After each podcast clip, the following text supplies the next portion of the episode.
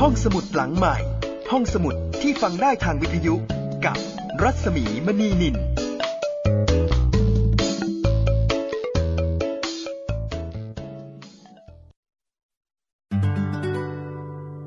อยุธยานามเต็มว่ากรุงเทพ ทวารวดีศรี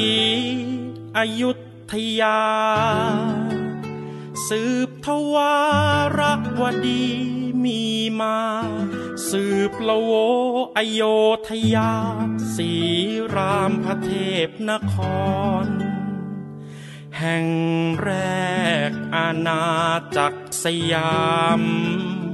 เริ่มน้ำคนไทยที่นี่ก่อน เครือญาติ ชาติพันธุ์ประชากร ผสมเผ่า พระนคร กรุงศรีอยุธยา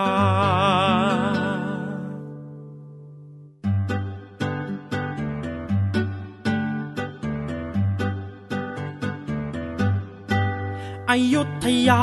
เมื่อสามพันปี อยู่ใต้วารีทะเลอ่าวไทย ลากจากดงพงไพรไหลจมถมเทเป็นทะเลโคลนตม โคลนตม ถมดินเป็นดอน หมู่บ้านตั้งก่อนเป็นประถม บนเส้นทางคมนาคม มั่งคั่งสังสมเป็นอยุธยาอยุธยาล้ำลึกดึกดำบรรสั่งสม สุวรรณภูมิมา อยู่บนเส้นทางการค้าโลกตะวันตกมา พบตะวันออกไป อโศกอเล็กซานเดอร์ สามก๊กเปิดโลกกว้างใหญ่โลกการค้ากว้างทางไกลเหนือใต้ออกตกยกถึงอยุธยา อยุธยาสืบทวารวดี จากลบบุรีป่าศักสืบมา สืบรามเกียรติสืบรามา เป็นอโยธยาสีรามพระเทพนคร อโยธยามีก่อนสุขโขทัย สุขโขทัยมีทรัพยากร เครือข่ายการค้าข้ามสิงคอนโขงสารวินร่อนลงอยุธยาอายุธยาหาลงระบาด ดังฟ้าฟานองหาวตายหา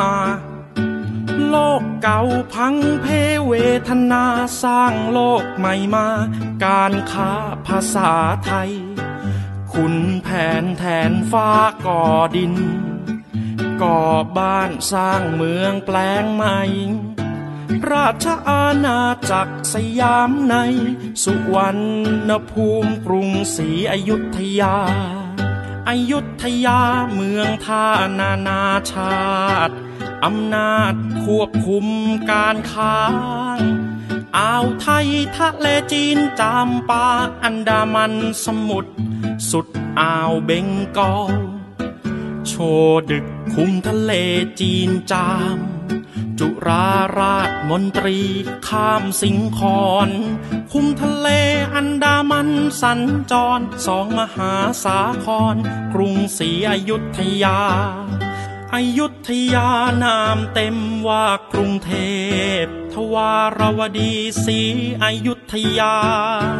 สืบทวารวดีมีมาสืบละโวอโยธยาสีรามพระเทพนคร แห่งแรกอาณาจักรสยาม เริ่มนามคนไทยที่นี่ก่อน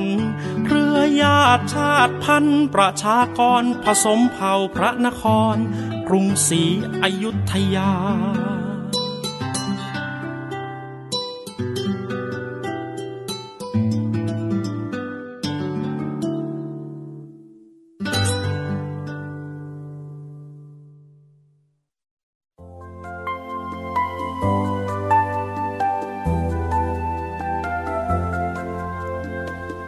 สดีค่ะ ต้อนรับคุณผู้ฟังเข้าใช้บริการห้องสมุดหลังใหม่นะคะ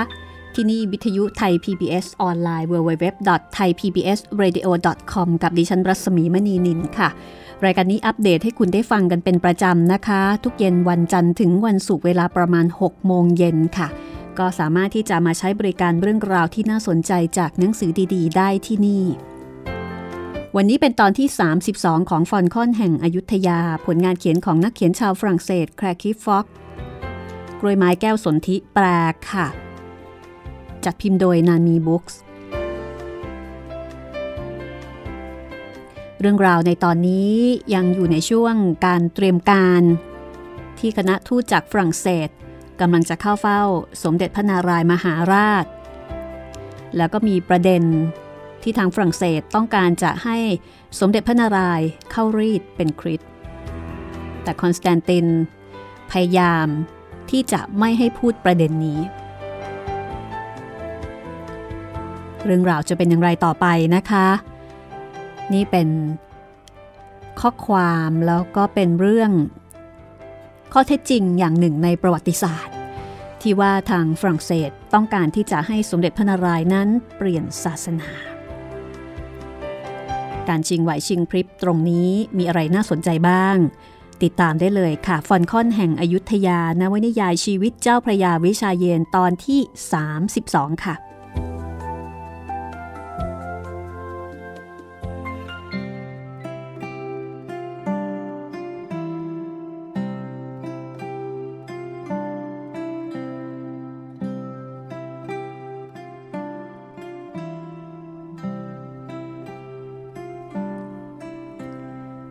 คืนนั้น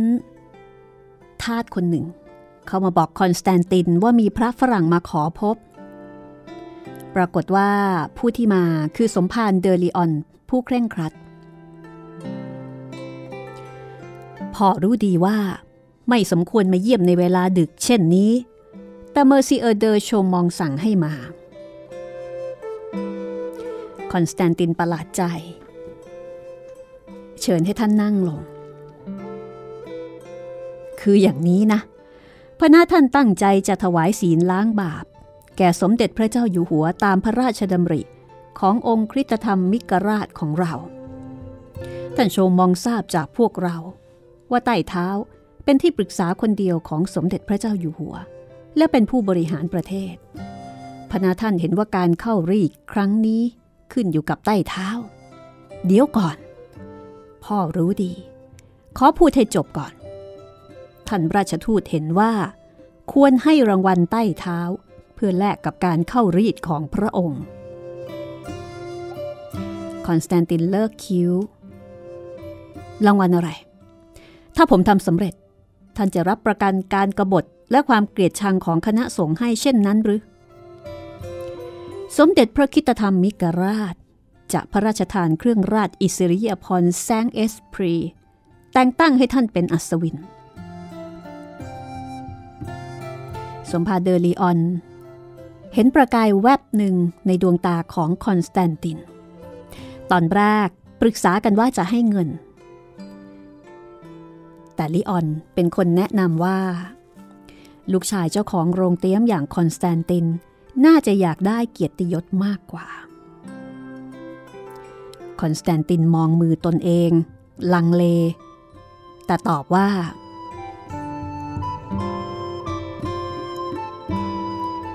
ผมรู้สึกซาบซึ้งในพระกรุณา และในความกรุณาของท่านราชทูตเป็นอย่างยิ่ง ท่านสมภารเองก็ทราบว่า การได้รับใช้ศาสนา ถือเป็นรางวัลที่เพียงพอแล้วสำหรับผม แต่ท่านก็รู้พระทัยสมเด็จพระเจ้าอยู่หัว และอิทธิพลของพระสงฆ์ที่นี่ดี อีกอย่าง คณะมิชชันนารี จะเป็นพวกแรกที่ถูกกริ้ว ถ้ากระทำการระคายเบื้องพระยุคลบาท คอนสแตนตินลุกขึ้น สองจิตสองใจกับข้อเสนอของสมภารลีออน และเขาก็คิดถึงความเป็นจริงที่จะเกิดขึ้น ผมว่า ท่านทำให้ราชทูตเปลี่ยนใจน่าจะดีกว่า เพราะในเวลานี้ ผมมองไม่เห็นว่าจะเป็นไปได้ สมภารลีออนลุกขึ้นไม่แปลกใจในผลของการเจรจา แต่เขารู้ว่าเขาได้เพาะเมล็ดพันธุ์แห่งความหวังไว้ในใจของเสนาบดีแล้ว เขารู้ว่า ในดินแดนตะวันออกต้องปล่อยให้กาลเวลาเป็นผู้ตัดสิน บาทหลวงวาเช่บอกว่า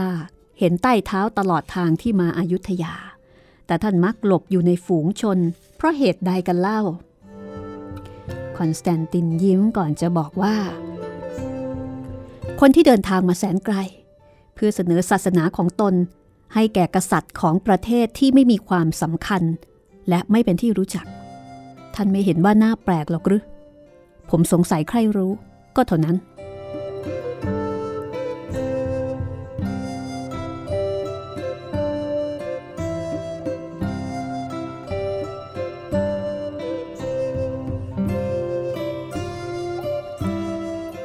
ทางด้านของสมเด็จพระนารายณ์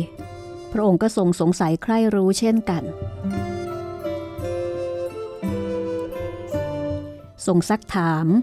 คอนสแตนติน เกี่ยวกับคณะทูตฝรั่งเศสอยู่ตลอดเวลา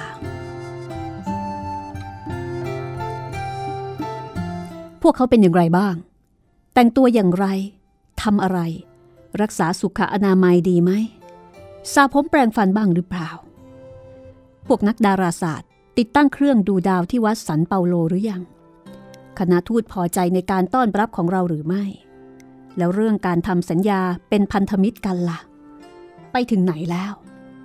ตอบเราสิ อย่าทำหน้าท้อแท้เช่นนั้น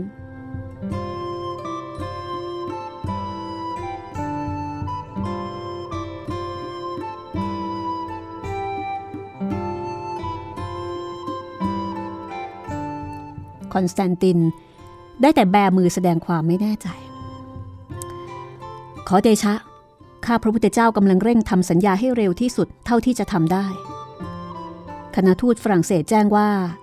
ได้รับพระบรมราชโองการ ให้ลงนามในสัญญา เมื่อเพิ่มข้อตกลง ที่ให้ประโยชน์แก่ชาวแคทอลิกที่นี่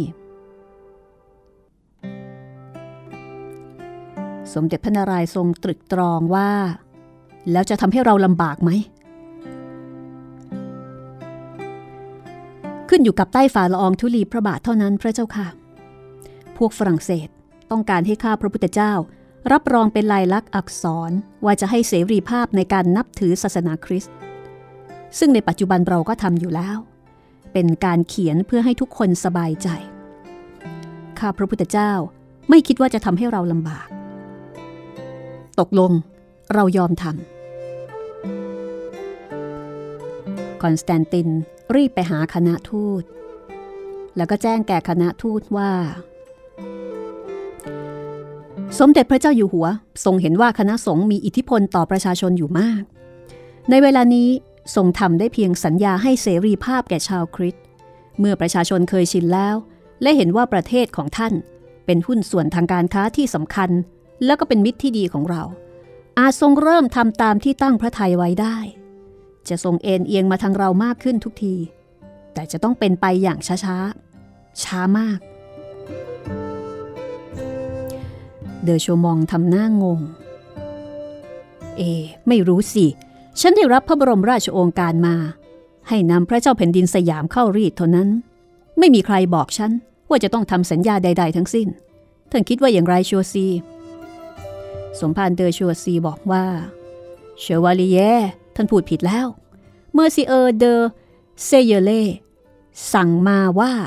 ให้ท่านเซ็นสัญญาการค้าด้วย ฉันเข้าใจ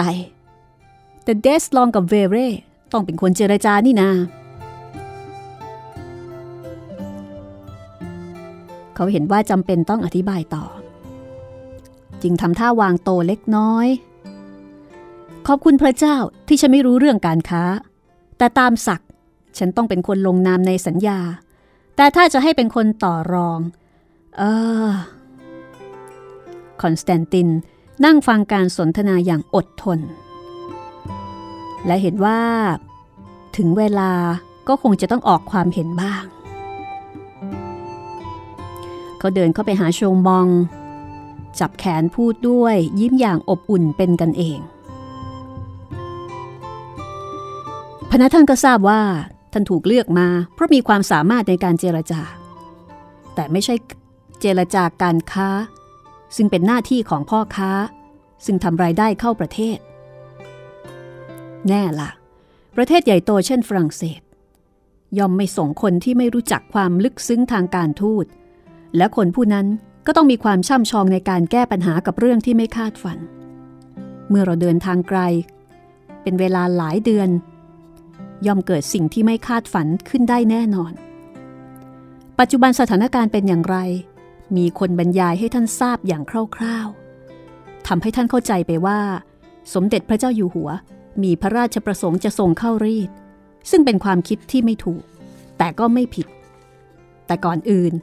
เราต้องทำสัญญาทางศาสนาและเป็นพันธมิตรกัน จากนั้นจึงปล่อยให้การเวลาเป็นเครื่องช่วย เราต้องอดทน ความอดทนเป็นคุณสมบัติสำคัญที่สุด ในการรักษาสัมพันธไมตรีระหว่างประเทศให้ยั่งยืนถาวร สมเด็จพระเจ้าอยู่หัวของท่าน ก็คงจะทรงเข้าพระทัยดี ว่าท่านเป็นผู้เหมาะสมที่สุดในการชี้ทางให้แก่ประเทศของเราทั้งสอง โชมอง ตั้งอกตั้งใจฟังที่คอนสแตนตินพูดแล้วก็พึมพำเห็นด้วย ด้วยเหตุนี้ เราจะต้องพูดถึงการป้องกันประเทศของเราทั้งสอง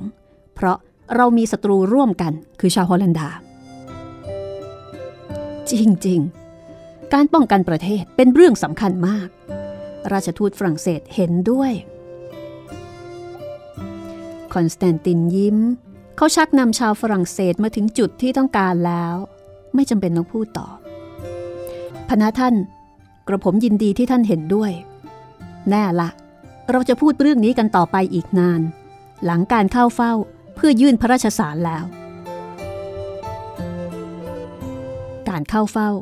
จะเริ่มขึ้นแต่เช้าตรู่วันพรุ่งนี้ กระผมขอลาก่อน พวกท่านจะได้พักผ่อน และแล้วคอนสแตนตินก็เดินกลับมาอีกเพื่อจะบอกว่า เกือบลืม พรุ่งนี้กระผมจะเป็นล่ามให้ท่านต่อเบื้องพระพักสมเด็จพระเจ้าอยู่หัว สังฆราชลาโนประหลาดใจแย้งขึ้นว่า แต่ใต้เท้า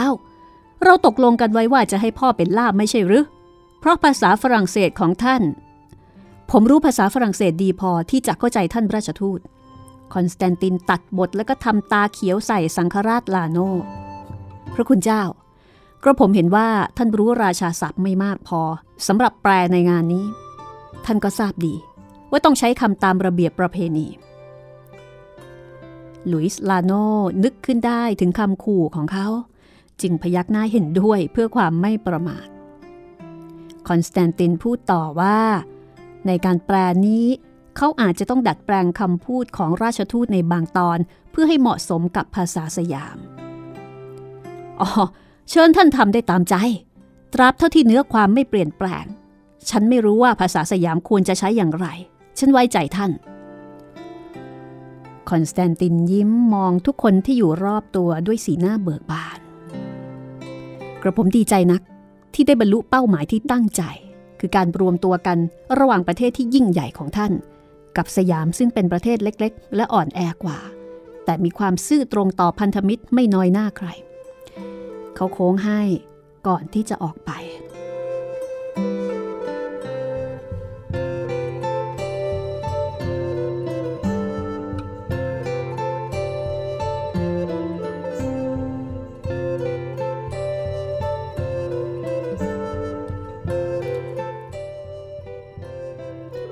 คอนสแตนติน เดินออกมาที่ถนน ด้วยความกระหยิ่มยิ้มย่อง ท้องฟ้ายามนี้ มีดาวพร่างพราย ในที่สุด ถึงแม้ท่านปันลูและบาทหลวงวาเช่ จะไปเล่าเรื่องเหลวไหลที่แวร์ซายส์เขาก็ยังสามารถขอสิ่งที่ต้องการได้จากทูตคณะนี้ คริสตธรรมมิกราชาแห่งฝรั่งเศส ทรงรับประกันว่าจะช่วยสยาม หากถูกชาวอังกฤษและฮอลันดาโจมตี ต้องให้มีกองทหารฝรั่งเศสประจำอยู่ที่นี่ เพื่อคอยรับคำสั่งจากเขา ทหารกองนี้จะช่วยดูแลรักษาความสงบได้เมื่อปีการผลัดแผ่นดิน เขาได้ยินเสียงฝีเท้าถี่ๆดังขึ้นด้านหลัง ปรากฏว่าเป็นโคลดเดอฟอร์แบง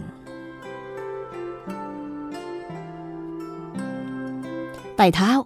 ขอผมร่วมเดินทางไปเป็นเพื่อนหน่อยได้ไหม ยินดี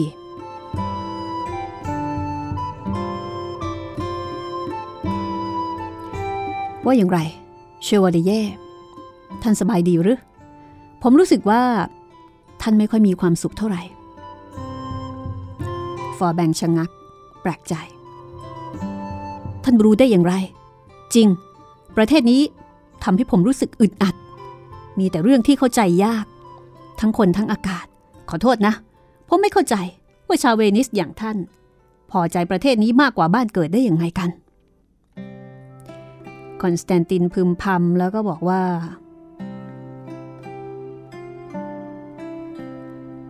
ชีวิตของผมค่อนข้างแปลก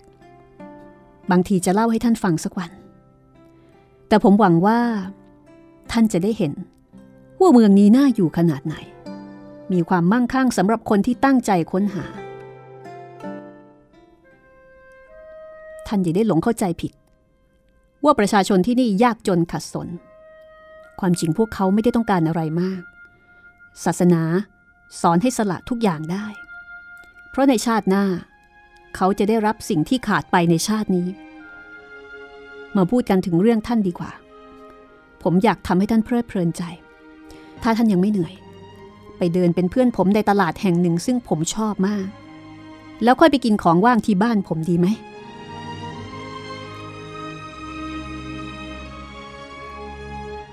ฟอร์แบงไม่แน่ใจ แต่เขาก็อยากจะรู้จักเสนาบดีผู้นี้ให้ดีขึ้น คอนสแตนตินยิ้ม ถอดเสื้อนอกส่งให้องครักษ์แนะนำให้ฟอร์แบงทำเช่นเดียวกัน และเขาก็ไล่ทหารกลับไปเหลือไว้เพียงสองนาย ท่านจะได้เห็น ว่าตลาดที่นี่ต่างจากในยุโรป หรือตลาดที่ผมเคยจำได้ ท่านจะได้เข้าใจ ว่าประเทศสยามมีอะไรให้ฝรั่งเศสได้บ้าง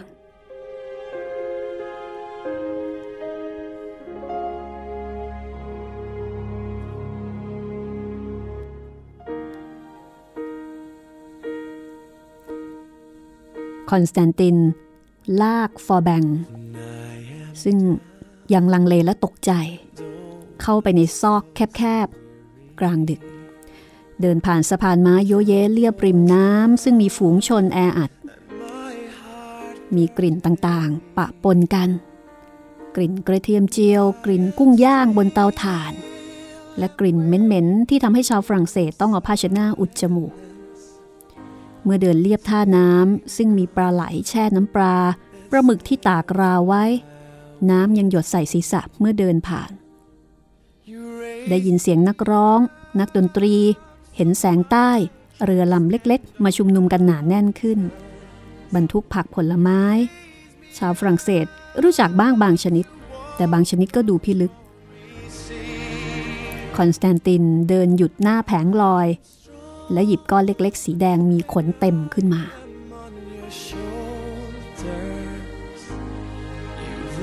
ของสิ่งนี้คืออะไร ติดตามได้ช่วงหน้าค่ะ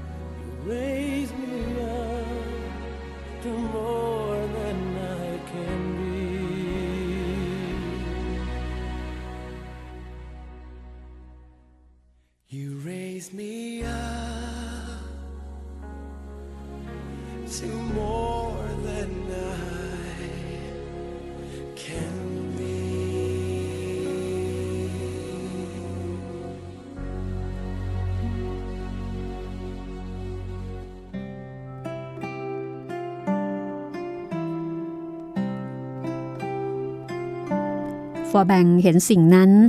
ก็บอกว่า ยังกับแมงมุมน่าขยะแขยงจริง ๆ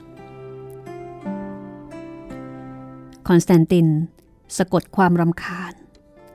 นายทหารคนนี้เป็นใครกัน ถึงว่าพูดจาดูถูกสยามแบบนี้ เขาพูดไปเรียบ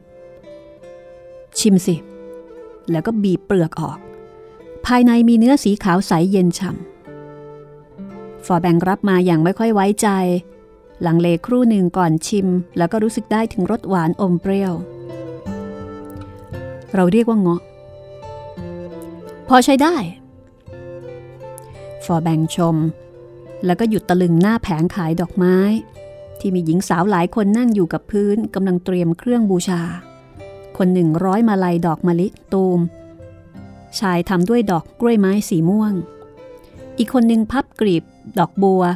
เลียนแบบดอกบัวศักดิ์สิทธิ์ซึ่งลอยอยู่เหนือผืนน้ำเปรียบประหนึ่งดังดวงจิตของสมเด็จพระสัมมาสัมพุทธเจ้า ซึ่งลอยอยู่เหนืออารมณ์ของมนุษย์ คอนสแตนติน เห็นทหารจ้องไหล่เปลือยสีน้ำตาลทองของบรรดาหญิงสาว จ้องโหนกแก้ม คนหนึ่งหันมายิ้มให้ แล้วเริ่มรู้สึกอาย เอามือปิดปากหัวเราะ ดอกไม้งามนัก จริงไหมเออจริงจริงทำให้ผมนึกถึงสาวใช้คนหนึ่งที่ปารีสหลอนมาจากแคว้นเบอร์ตาน ผมสีแดงเหมือนดอกไม้พวกนี้ ตกกระตลอดทั่วทั้งตัว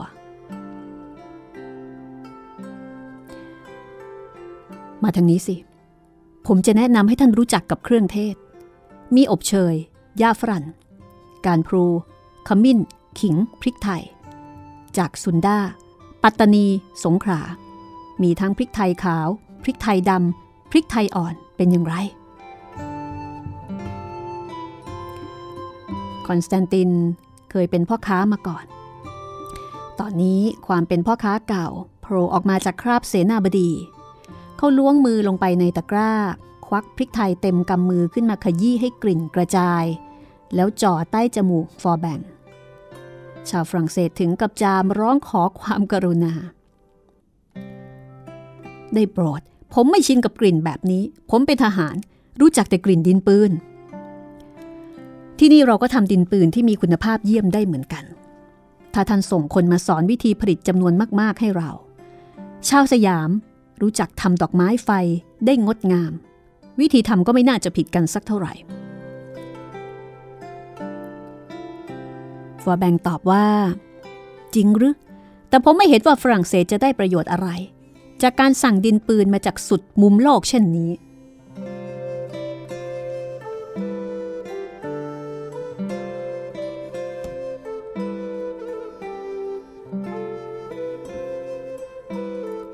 ใครจะรู้ล่ะ ดินปืนมีน้ำหนักมาก อาจใช้เป็นอับเฉาเรือได้ เวลาบรรทุกเครื่องเทศซึ่งมีน้ำหนักเบา แน่ละท่านเห็นเป็นเรื่องปกติ ที่จะทำให้ประเทศต้องเสียเลือดเนื้อ ในการรบกับอังกฤษและฮอลันดา ซึ่งผูกขาดการค้าเครื่องเทศอยู่ โดยไม่เคยคิดจะแย่งอำนาจการผูกขาดนั้นมา การรบทุกครั้งไม่ได้เกิดขึ้นในสมรภูมิเสมอไป สมเด็จพระเจ้าอยู่หัวของท่านทรงคิดว่าเอาชนะสหมณฑลได้แล้ว แต่เมื่อแพ้สงครามครั้งหนึ่ง เราอาจแก้มือได้จากการเดินเรือ ถ้าประเทศของท่านเข้าใจได้เร็วขึ้นเมื่อไหร่ ก็จะเป็นผลดีเมื่อนั้น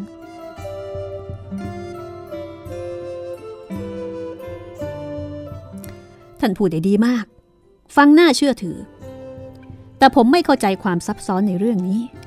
และยังเชื่อว่า ความยิ่งใหญ่ของประเทศใด ๆ ขึ้นอยู่กับจำนวนเรือรบมากกว่าเรือพาณิชย์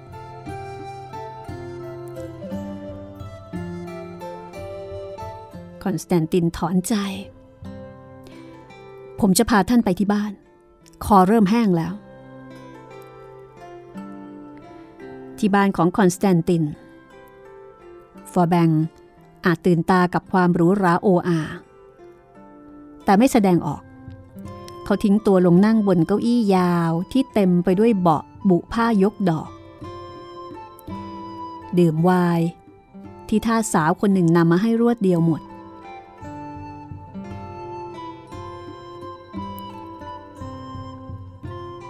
อร์แบงกล่าวอย่างพอใจ กับการที่ได้ออกมาจากรังนักบวชชาวฝรั่งเศสชั่วคราว การใช้ชีวิตอยู่กับบรรดานักบวชคงทำให้นายทหารผู้นี้รู้สึกอึดอัดใจ คอนสแตนติน พอใจแล้วก็ยินดีที่ได้เริ่มผูกสัมพันธ์กับชาวใต้ผู้นี้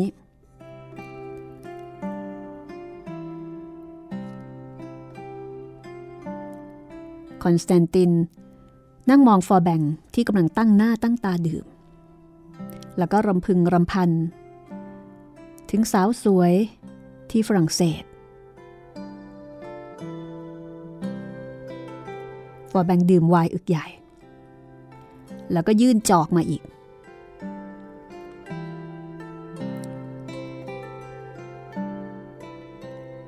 ขาพูดถึงการที่จะให้คนพาผู้หญิงมาที่ห้องนอน แต่ก็ทำไม่ได้ เพราะว่าเขาอยู่กับบรรดานักบวช ไม่สามารถจะใช้ชีวิตสำเริงสำราญได้ตามใจชอบ คอนสแตนตินฟังเช่นนั้น ก็นึกขึ้นได้จึงบอกว่า นี่แน่ท่านเชอวาลีเยทำไมท่านไม่มานอนที่บ้านผมล่ะ คงนอนไม่ได้ทุกคืน เพราะท่านโชมองคงต้องการปรึกษาข้อราชการสำคัญกับท่าน แต่เราจะมีห้องเตรียมเอาไว้ให้ท่านเสมอเมื่อต้องการ ตั้งแต่คืนนี้เลย เพราะท่านคงเหนื่อยเกินกว่าจะกลับที่พักได้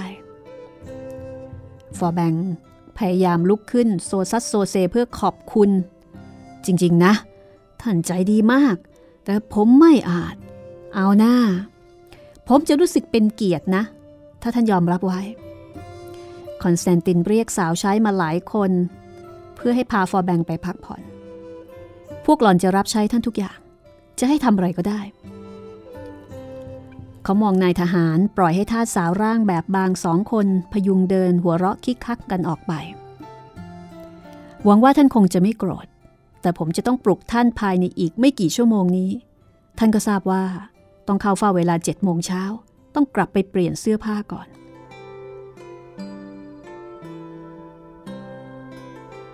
คอนสแตนตินยิ้ม เดินไปยังห้องส่วนตัว ผมจะรู้สึกเป็นเกียรติอย่างยิ่ง หากท่านยอมรับไว้ เขาไม่รู้ตัวหรอก เราจับเขาไว้ได้แล้ว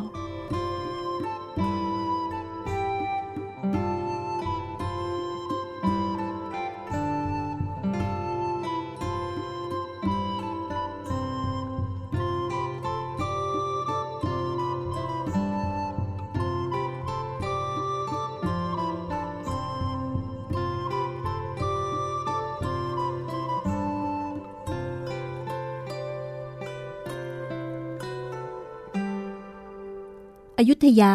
วันที่ 18 ตุลาคม ปีคริสต์ศักราช 1685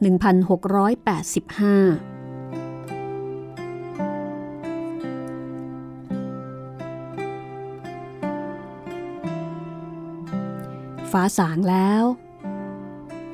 คอนสแตนติน สวมผ้านุ่งตัวเดียว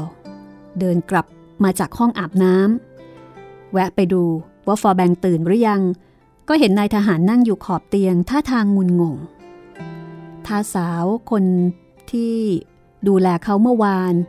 ผมยุ่งเหยิงวิ่งหลบออกจากห้องเชวาลีเย เดี๋ยวท่านโชมองจะตามหาฟอแบงทำท่ากระอักกระอ่วนกรัดกระดุมเสื้อซึ่งเปื้อนวาย ผมต้องขอขอบคุณในการต้อนรับ อย่าพูดเช่นนั้นเลย ท่านมาที่ห้องนี้ แล้วก็ใช้ห้องนี้ได้ทุกเมื่อ ถ้าท่านต้องการ ผมก็ไม่อยากปฏิเสธหรอกนะ แต่ว่า แน่นอน เรื่องนี้จะเป็นความลับระหว่างเราสองคน ผมหวังว่า ท่านคงจะไม่กระโตกกระตากไป ฟอร์แบงเงยหน้าขึ้น คอนสแตนติน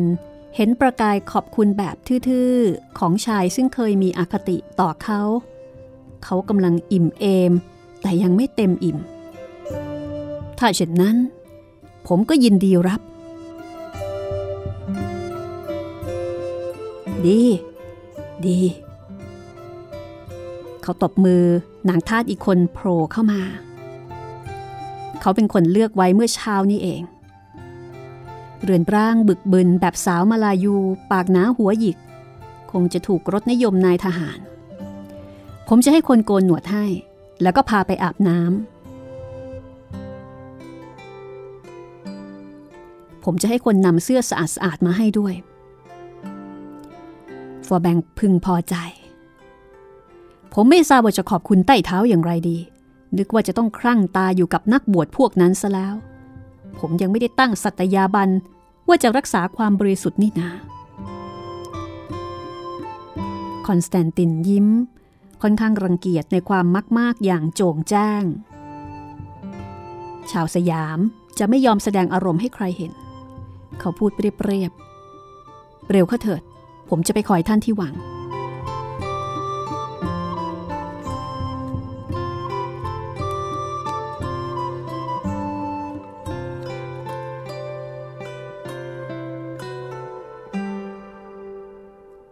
ทางด้านของฟรองซัวติโมเลองเดอชัวซีกำลังแต่งตัว แล้วก็มีความพอใจ ที่สามารถเข้าไปมีบทบาทในพิธีการเข้าเฝ้า จากที่เคยเป็นตัวสำรองก็ได้กลายมาเป็นตัวเอก แล้วก็เป็นบุคคลสำคัญที่สุดของสยาม เขาจะเป็นผู้ถือพระราชสารแทนสมเด็จพระเจ้าอยู่หัว จะเป็นผู้แทนของพระเจ้าหลุยส์ผู้ทรงเป็นคริสตธรรมมิกราช อิตาโชมอง มัวแต่จู้จี้ เรื่องการรักษาพระเกียรติ ไม่รู้ตัวเลยว่าถูกแย่งตำแหน่งสำคัญไป เขากลั้นหัวเราะวีผมต่อ ราชทูตเดินมายืนกระสับกระส่ายอยู่ที่หน้าประตู แต่งกายเต็มยศ ใบหน้าแดง สวมวิกผมสีน้ำตาลท่านสมภารแต่งตัวเสร็จหรือยัง พวกขุนนางมาคอยนำเราไปลงเรือแล้ว เรือกัญญาที่นี่เขาเรียกว่าเรือกัญญา ก็เหมือนกันนั่นแหละนะเราต้องไปพบพวกเขา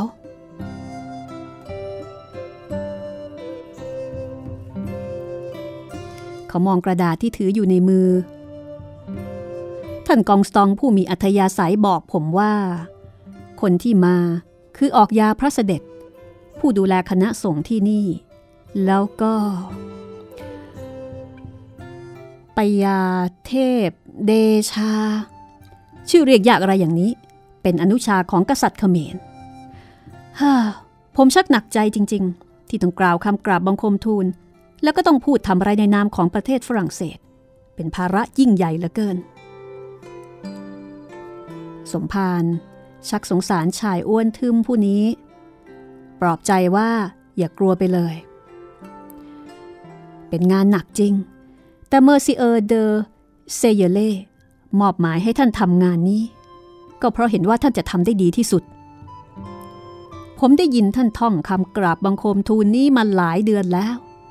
รับรองได้ว่าไพเราะมาก ผมเพิ่งเริ่มเบื่อเมื่อไม่กี่สัปดาห์นี้เอง ไปกันเถอะ ไปทำหน้าที่ผู้แทนประเทศของเรา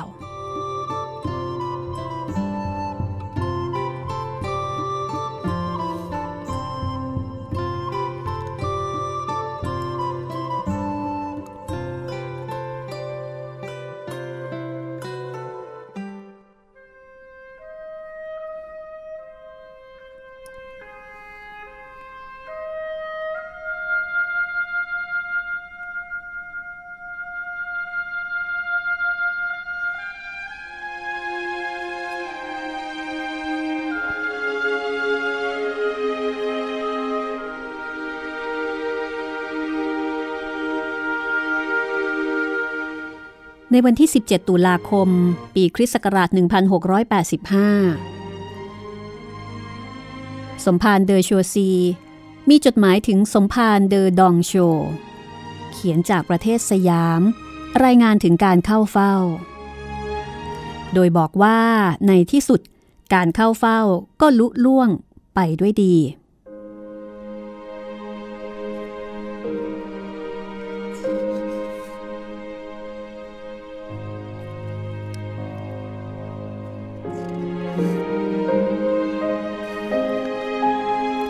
ในจดหมายที่ยืดยาวนี้ มีการเล่าเรื่อง โดยลำดับตั้งแต่เวลาเช้าตรู่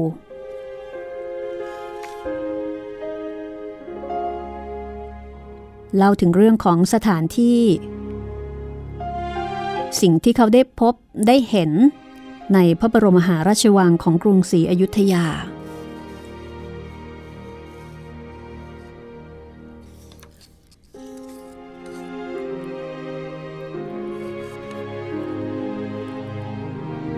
นี่เป็นเหตุการณ์ในประวัติศาสตร์ทีเดียวนะคะ ซึ่งคุณผู้ฟังก็อาจจะเคยได้เห็นจากภาพเขียนที่สมเด็จพระนารายณ์ทรงยื่นพระหัตถ์ลงมารับพระราชสาร จากทูตฝรั่งเศส ที่ไม่ยอมชูพระราชสารขึ้นไปทำให้พระองค์ต้องโน้มพระองค์ลงมา ตอนหน้าค่ะ มาฟังข้อความนะคะ จากจดหมาย ของสมภารเดอชัวซีถึงสมภารเดอดองโช ว่าเกิดเหตุการณ์อะไรขึ้นบ้างในวันนั้น กับตอนหน้าตอนที่ 33นวนิยายชีวิตเจ้าพระยาวิชาเยนฟอนคอนแห่งอยุธยา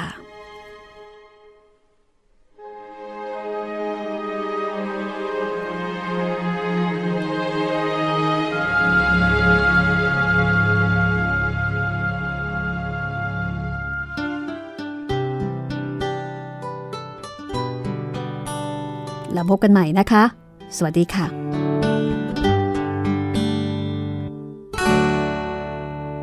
เดินทางทอดน่องท่องเที่ยว ดินหญ้าฟ้าเขียวอาทัน ถิ่นฐานบ้านเมืองดึกดำบรรคู่คันลุ่มดอนบึงบา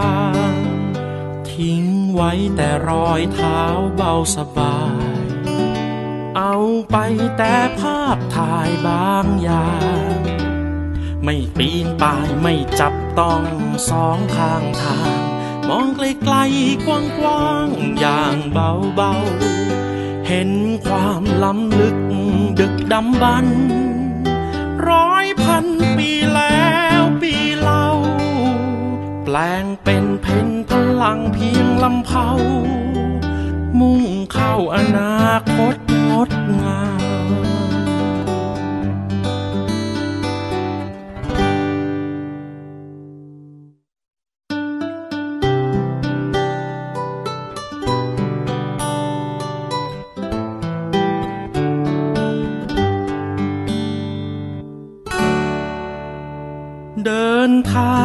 อดน่องท่องเที่ยว ดินหญ้าฟ้าเขียวอาทันถิ่นฐานบ้านเมืองดึกดำบรรพ์คู่คันลุ่มดอนบึงบานทิ้งไว้แต่รอยเท้าเบาสบาย เอาไปแต่ภาพถ่ายบางอย่าง ไม่ปีนป่ายไม่จับต้องสองข้างทาง มองไกลๆกว้างๆอย่างเบาๆ เห็นความล้ำลึกดึกดำบรรพ์ร้อยพันปีแล้วปีเล่า แปลงเป็นเพนพลังเพียงลำเผามุ่งเข้าอนาคตงดงาม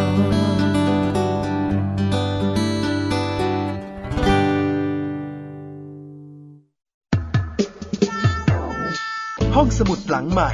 ห้องสมุดที่ฟังได้ทางวิทยุกับรัศมีมณีนิน